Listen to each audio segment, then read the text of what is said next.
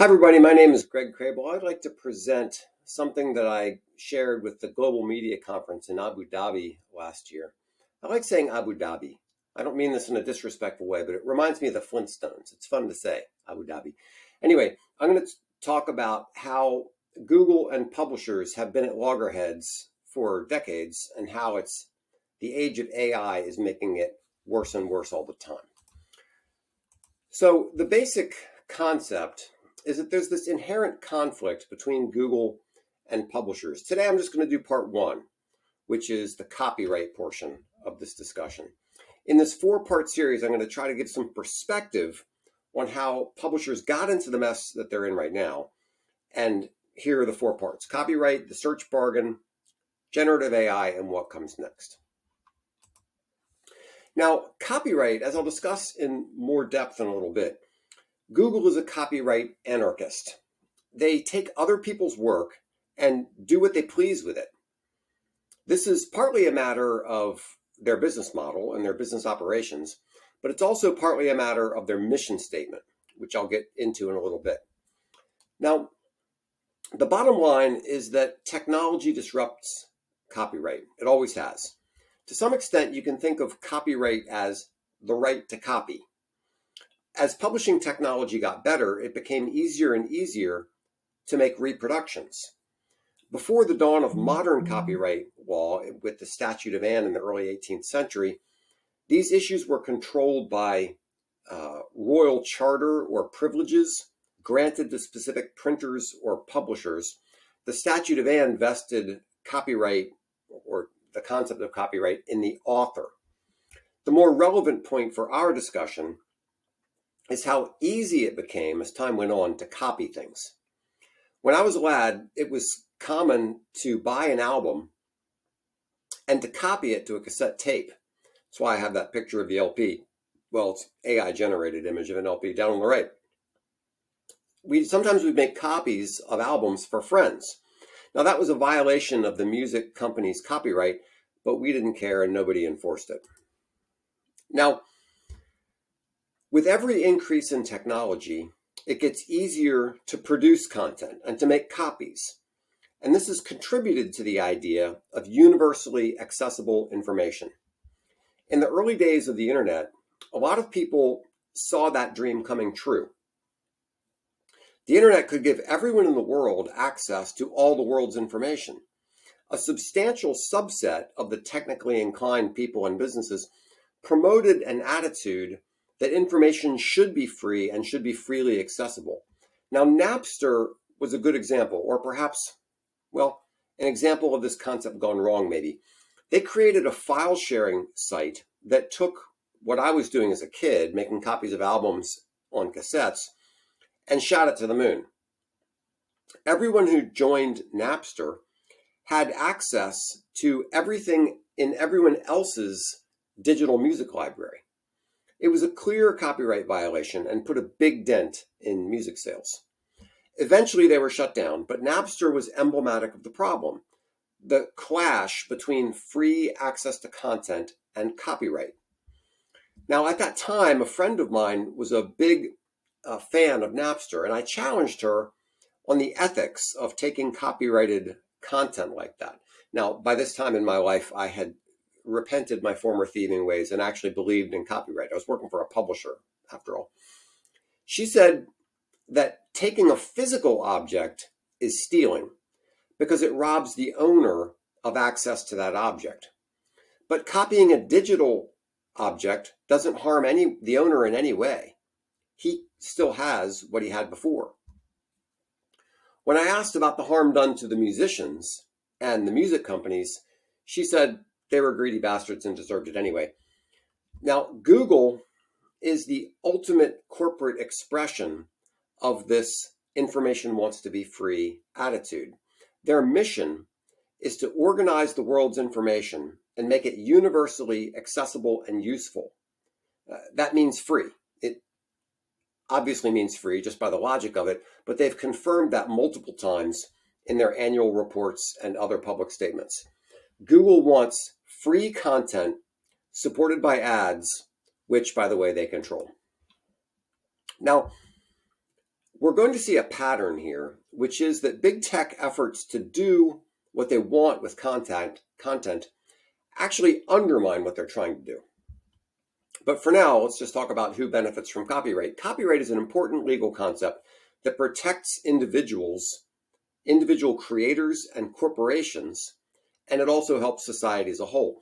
It helps individual creators by giving them the right to determine how their content will be used.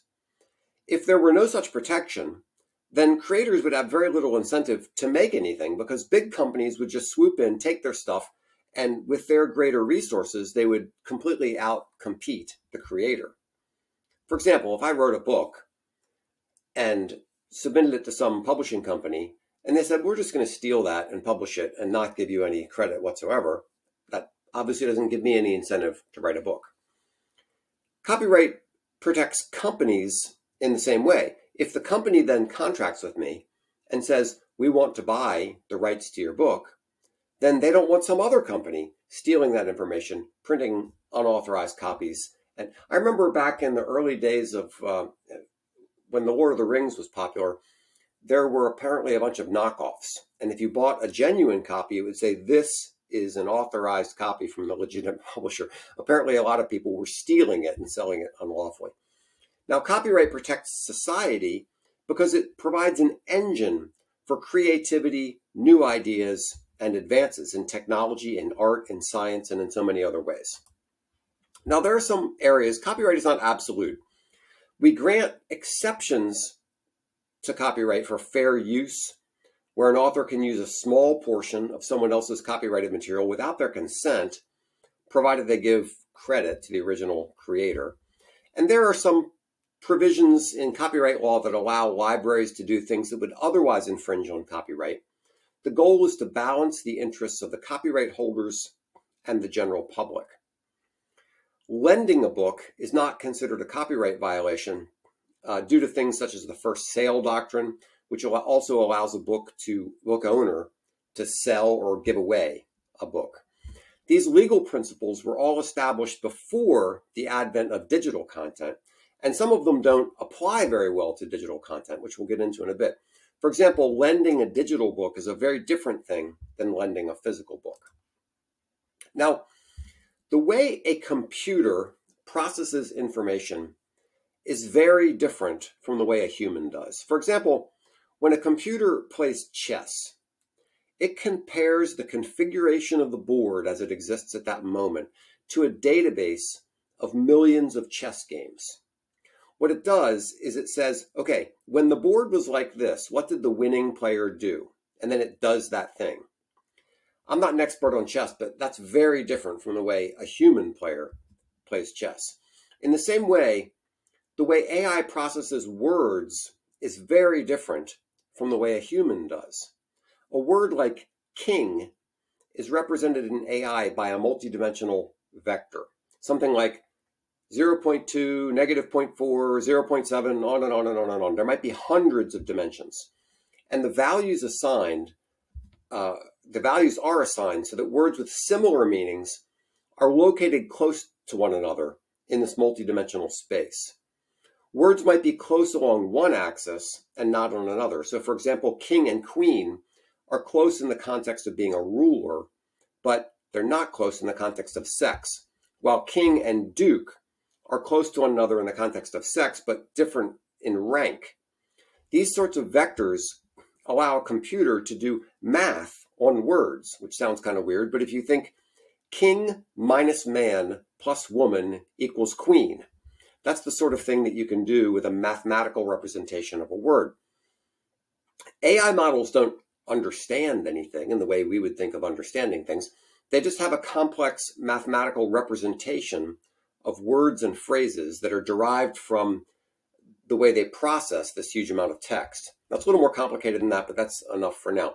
Some people claim that allowing a large language model like ChatGPT to be trained on a library of information is no different than a human being going to the library, reading a 100 books, and then writing a book on that topic.